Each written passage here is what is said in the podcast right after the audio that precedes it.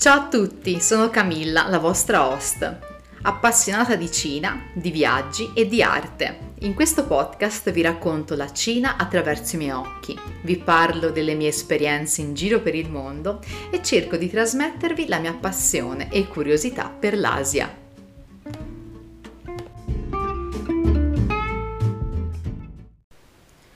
Episodio del giorno tra le strade di Pechino.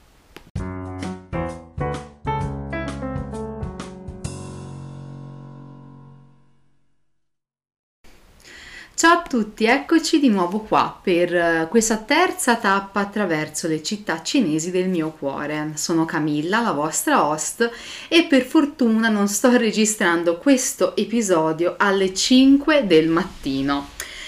È finalmente venerdì 1 ottobre, nessuna lezione. Il bello di studiare in Cina è proprio avere le vacanze ad inizio anno accademico sono delle vacanze strategiche perché settembre è un mese stressante. Uno si deve rimettere in moto dopo tre mesi di mare e sole. Il più delle volte a settembre ci si sente particolarmente sopraffatti, o meglio, preferisco usare il termine inglese overwhelmed, che descrive perfettamente il sentimento di oppressione che si prova quando abbiamo una lista infinita di cose che avevamo promesso di fare a settembre. I cinesi in qualche modo sopperiscono allo stress di inizio anno accademico con due belle vacanzine.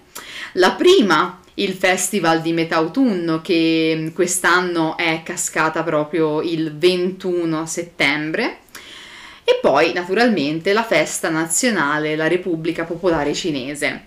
Il primo ottobre in Cina si celebra un evento particolarmente importante, il Guoqinjie. E per questa festa che celebra la Repubblica Popolare Cinese non potevo che portarvi a Pechino, capitale cinese e sede del partito. Pechino è stata comunque la città che ho anche visitato durante la mia prima esperienza con il Guoqinjie in Cina e anche quella che mi ha dato una preziosa lezione di vita. Non viaggiare durante la Golden Week la settimana d'oro. Perché si chiama settimana d'oro? Perché i datori di lavoro devono concedere tre giorni di vacanza pagati e questi giorni devono essere disposti in modo tale da far sì che insieme ai giorni eh, di fine settimana e quelli di festa i lavoratori abbiano in generale sempre sette giorni consecutivi di vacanza. Quindi tali periodi di vacanza nazionale eh, sono stati introdotti per la prima volta dal governo proprio in occasione del Guoqinjie, quindi di questa giornata nazionale della Repubblica Popolare Cinese. E quindi mh, furono introdotti nel 1999 eh, con lo scopo principale di aiutare ad incrementare il mercato del turismo nazionale, però anche per migliorare lo standard eh, di vita delle persone. Quindi non avendo molte altre occasioni per viaggiare e anche considerando il fatto che le ferie essenzialmente sono proprio contate, in Cina si viaggia in particolar modo durante queste festività nazionali, proprio come il Guoqinjie. Per questo, se si è degli studenti con delle lunghe vacanze estive, è meglio evitare le settimane d'oro per mettersi in viaggio e anzi sfruttatele per eh, mettersi in pari, magari non lo so, studiare, però no, non viaggiate, ve lo, ve lo, ve lo sconsiglio, anche perché nel 2016 l'ho fatto. Primo anno in Cina, dopo la tappa Xi'an che vi ho raccontato nell'episodio della scorsa settimana, ehm, nel 2016 arrivai nella ridente e affollata Pechino.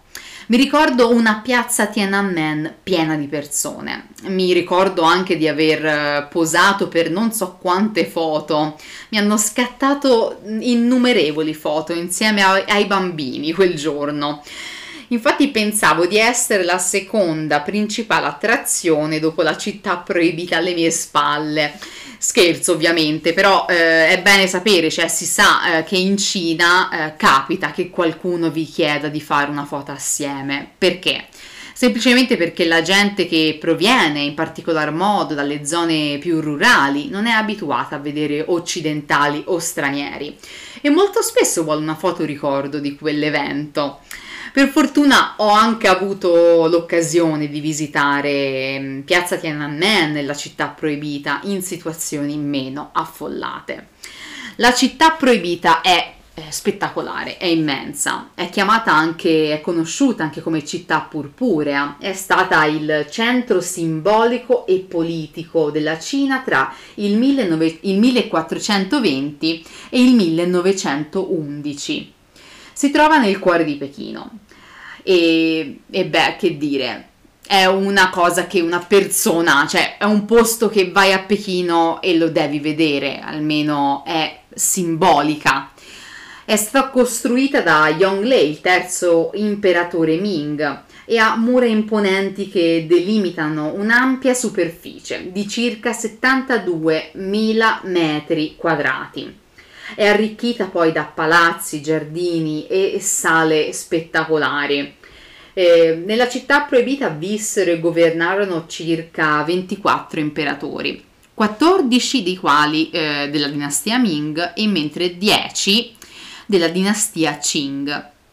Tra il 1406 e il 1420 circa 100.000 artigiani e un milione di lavoratori coatti lavorarono senza tosta per erigere la città proibita.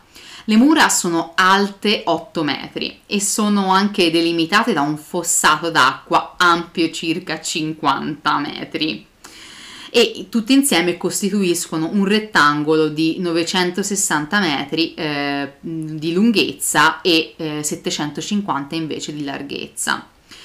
È anche importante notare che la città proibita è organizzata secondo i precetti del Feng Shui. Beh, uh, ne ho già parlato, è stato il, l'argomento del primo podcast che ho fatto e il Feng Shui è la disciplina artistica e spirituale cinese di disporre oggetti e edifici in, modo, in un modo uh, determinato, così da incanalare le energie positive e quindi anche questo complesso fu costruito in un ordine rigorosamente simmetrico per poter imitare l'equilibrio dell'universo. Quindi in totale poi anche i numeri eh, della, della, città proibita sono importanti, ad esempio è dotata da 9.999 stanze, che d'altro canto, beh, si sa questo numero, il numero 9, è un numero fortunato, di buon auspicio e è spesso legato all'imperatore perché eh, Zhou in cinese ha una pronuncia eh, quasi identica alla parola che invece significa eterno. I locali più importanti della città proibita si distribuiscono lungo un asse verticale di 960 metri che taglia in modo simmetrico a metà ehm, la, la muraglia rettangolare in tal modo da formare una figura identica all'ideogramma Jong. Quindi eh, questa, eh, la, la, città proibita è proprio tagliata a metà da una linea e eh, questa linea fa assomigliare la struttura al carattere Jong, che è anche il quinto punto cardinale cinese che rappresenta il centro. Poi il trono, indovinate dov'è coll- collocato? Il trono era collocato nel punto centrale della figura, così da rendere l'imperatore simbolicamente il nucleo dell'universo, nel vertice della gerarchia sociale e naturale intorno al quale ruotava tutto l'impero cioè tutto era studiato alla perfezione e mm, che dire, camminare all'interno della città proibita dà una sensazione proprio di questa uh, in, mm, di questa, non lo so, grandissima uh, imponenza, imponente e i colori anche sono sgargianti, ci sono questi rossi, gialli, eh, verdi che sono eh, spettacolari. E naturalmente credo di aver bisogno di molto più di un episodio per raccontarvi tutto quello che c'è da vedere a Pechino. Io l'ho solo visitata due volte ed ho cercato di vedere il più possibile ma anche di tornare nei posti che mm, mi sono piaciuti. Diciamo che la seconda volta che sono stata a Pechino eh, sono voluta eh, tornare proprio eh, tra gli Utong pechinesi. Qualche mese fa, eh, diciamo sì, è già qualche mese fa, è un mese fa, agosto, avevo parlato del proprietario di un ristorante eh, a Pechino che si diletta eh, come fotografo eh, degli Utong, questi tipici vicoli della città. Il suo nome è Jia Yong e praticamente fotografa i vicoli di Pechino dal 1984 e non si può negare che Pechino nel giro di 37 anni sia cambiata tantissimo. Gli Yutong stessi sono spazi turistici ormai pieni di negozietti che vendono dolciumi o souvenir. Rimangono comunque un ambiente familiare, al riparo dal sole nelle giornate più calde d'estate, ma anche al riparo dal vento tagliente degli inverni pechinesi e che dire, sono un misto tra una Cina autentica e una Cina turistica e a me piacciono, mi piace camminare tra questi vicoli, anche se sono diventati ormai una delle principali attrazioni turistiche della città. Però Pechino è una meta turistica, diciamo che è la meta di, di ogni turista che proviene da ogni angolo della Cina, ma anche del mondo. E molti amici cinesi mi facevano questo paragone, Pechino in Cina è come Roma in Italia, mentre invece Shanghai è un pochino più come Milano. E io, beh, credo non esista paragone più azzeccato. Pechino è pregna di storia, lo si respira nell'aria, anche se si respira insieme a questa storia spesso anche un po' di inquinamento. Devo dire comunque che durante le mie due visite a Pechino ho sempre avuto la fortuna di avere un cielo azzurrissimo sopra la mia testa. Ed io con tutto quello che avevo letto mi aspettavo di trovare chissà quale nuvola di inquinamento e invece sono stata fortunata. Il cielo azzurro di Pechino è bellissimo.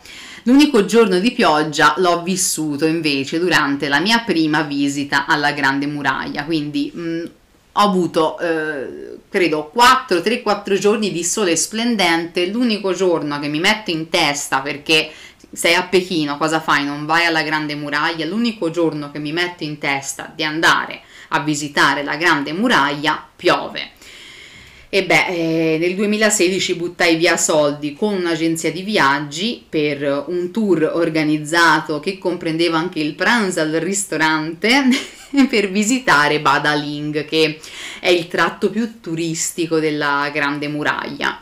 Quel giorno però eh, non trovai nessuna folla ad attendermi. La grande muraglia era deserta e persa in un grigio nuvolone carico di pioggia non ho visto niente, niente panorama, nessuna foto, ma almeno mi sono ingozzata al pranzo per consolazione. Ho tentato di nuovo la fortuna nel 2017, scegliendo invece di visitare Mutianyu, una zona della Grande Muraglia meno turistica rispetto a Badaling, e per fortuna mi sono ritrovata in una bella giornata di sole e sì, e, mm, mi ha lasciato a bocca aperta. La Grande Muraglia ha una storia antichissima, si sa, eh, è stata, è stata costruita a partire dal 215 mm, a.C. per volere dell'imperatore Qin Shi Huangdi il solito megalomane dell'esercito di terracotta, per dirti, ha avuto l'idea di costruire una, una grande muraglia che delimitasse eh, lo Stato, la Cina ormai riunita sotto di lui, perché ha istituito una dinastia imponendo il dominio centralizzato. E per prevenire il riemergere dei signori feudali, eh, Qin Shi Huangdi ordinò la distruzione delle sezioni di muro che dividevano il suo mh, mm, impero lungo i precedenti confini statali, mentre invece per definire e difendere il territorio imperiale ehm, e dividerlo dal popolo nomade e barbaro degli Song Songnu del nord, eh, Qin Shi Huangdi ordina la costruzione di nuove mura per collegare le restanti fortificazioni lungo la frontiera settentrionale dell'impero. Comunque sia l'idea di una grande muraglia fu ripresa nuovamente durante la dinastia Ming nel XIV secolo. Dopo la sconfitta dell'esercito Ming dagli, dal parte della, degli Oirati nella battaglia della fortezza di Tumu, i Ming non erano riusciti ad ottenere una vittoria eh, chiara su queste tribù della Manciuria, della Mongolia e dopo le battaglie successive il conflitto ormai sembrava durare per troppo tempo e stava indebolendo l'impero. Quindi i Ming adottarono questa nuova strategia per tenere lontane le tribù nomadi, la costruzione di un muro lungo il confine settentrionale della Cina riconoscendo quindi il controllo mongolo e quindi stabilendo come, mm, come confine eh, diciamo, eh, e dando il controllo ai mongoli del deserto dell'Ordos, il muro seguiva il bordo meridionale del deserto e quindi invece di incorporare la piegatura del, del fiume Giallo seguiva questo bordo del confine mongolo, che bene o male aiutò la dinastia Ming a difendere il proprio impero dalle mh, invasioni Manciù che ebbero inizio nel intorno al 1600 e quelle che vediamo oggi sono le mura che sono rimaste dalla dinastia Ming naturalmente. E le grandi muraglia credo che sia l'attrazione turistica cinese più popolare all'estero una delle sette meraviglie del mondo lo possiamo dire e devo dire anche che mi ha impressionato visitarla, è, stata in gran parte ricostruita naturalmente, specialmente nelle, nelle zone più turistiche, anche se... Mh, la Grande Muraglia presenta ancora dei tratti selvaggi in via di ristrutturazione. Io sogno il ritorno in Cina solo per fare l'esperienza del campeggio sulla Grande Muraglia, deve essere bellissimo. Eh, oppure anche una passeggiata alla Marina Abramovic, cioè lo sapevate che la famosa artista eh, scelse la Grande Muraglia per una delle sue performance più eh, celebri insieme all'ex partner Ulai. Nel 1988 l'Abramovic insieme a Ulai camminarono dalle estremità opposte della Grande Muraglia per incontrarsi nel mezzo. Uno degli episodi più significativi della loro storia d'amore, ma anche della loro produzione artistica, è paradossalmente anche la loro ultima performance ufficiale, che si chiama The Lovers, The Great Wall Walk. Marina Abramovic e Ulai hanno concluso quindi 12 anni della loro intensa e travolgente relazione con una collaborazione artistica e quindi hanno intrapreso questa sorta di viaggio spirituale, un percorso dai due estremi della grande muraglia per poi incontrarsi al centro. Ora, per dirvi, la grande muraglia è lunghissima, cioè risulta lunga 8850 km in cinese Changcheng significa lungo muro e bene, è proprio un cammino spirituale. Penso anch'io devo farne uno, devo fare anch'io la mia ultima lunga passeggiata lungo la grande muraglia per dire addio alla mia infinita storia d'amore con la Cina. Eh, però per ora la Cina sembra aver troncato i rapporti con me senza troppi romanticismi. Io invece continuo a essere a fare la parte del partner ossessionato che non smette di lasciare messaggi in segreteria e che dice per favore fammi tornare, voglio tornare insieme. Vabbè, a parte gli scherzi, ho ancora così tante cose da fare in Cina, sopra- soprattutto da rifare perché mi piace rivisitare i posti. E questo podcast su Pechino potrebbe durare ore e ore. E penso proprio che, non lo so, vi piacerebbe avere un secondo episodio dedicato a questa fantastica città? Ve lo chiedo già ora e magari me lo dite nei commenti. Io purtroppo sento di non averla visitata abbastanza, per questo voglio rifare delle cose in Cina, voglio tornare. Di Pechino mm, ormai mi rimangono qualche foto da turista, dei ricordi da universitaria, Nel 2016 arrivai in questa spettacolare città con un gruppo di amici dell'Università di Lanzhou due italiani, un tedesco e una colombiana. Sembra l'inizio perfetto per una barzelletta. Ebbene, abbiamo avuto avventure degne di una barzelletta.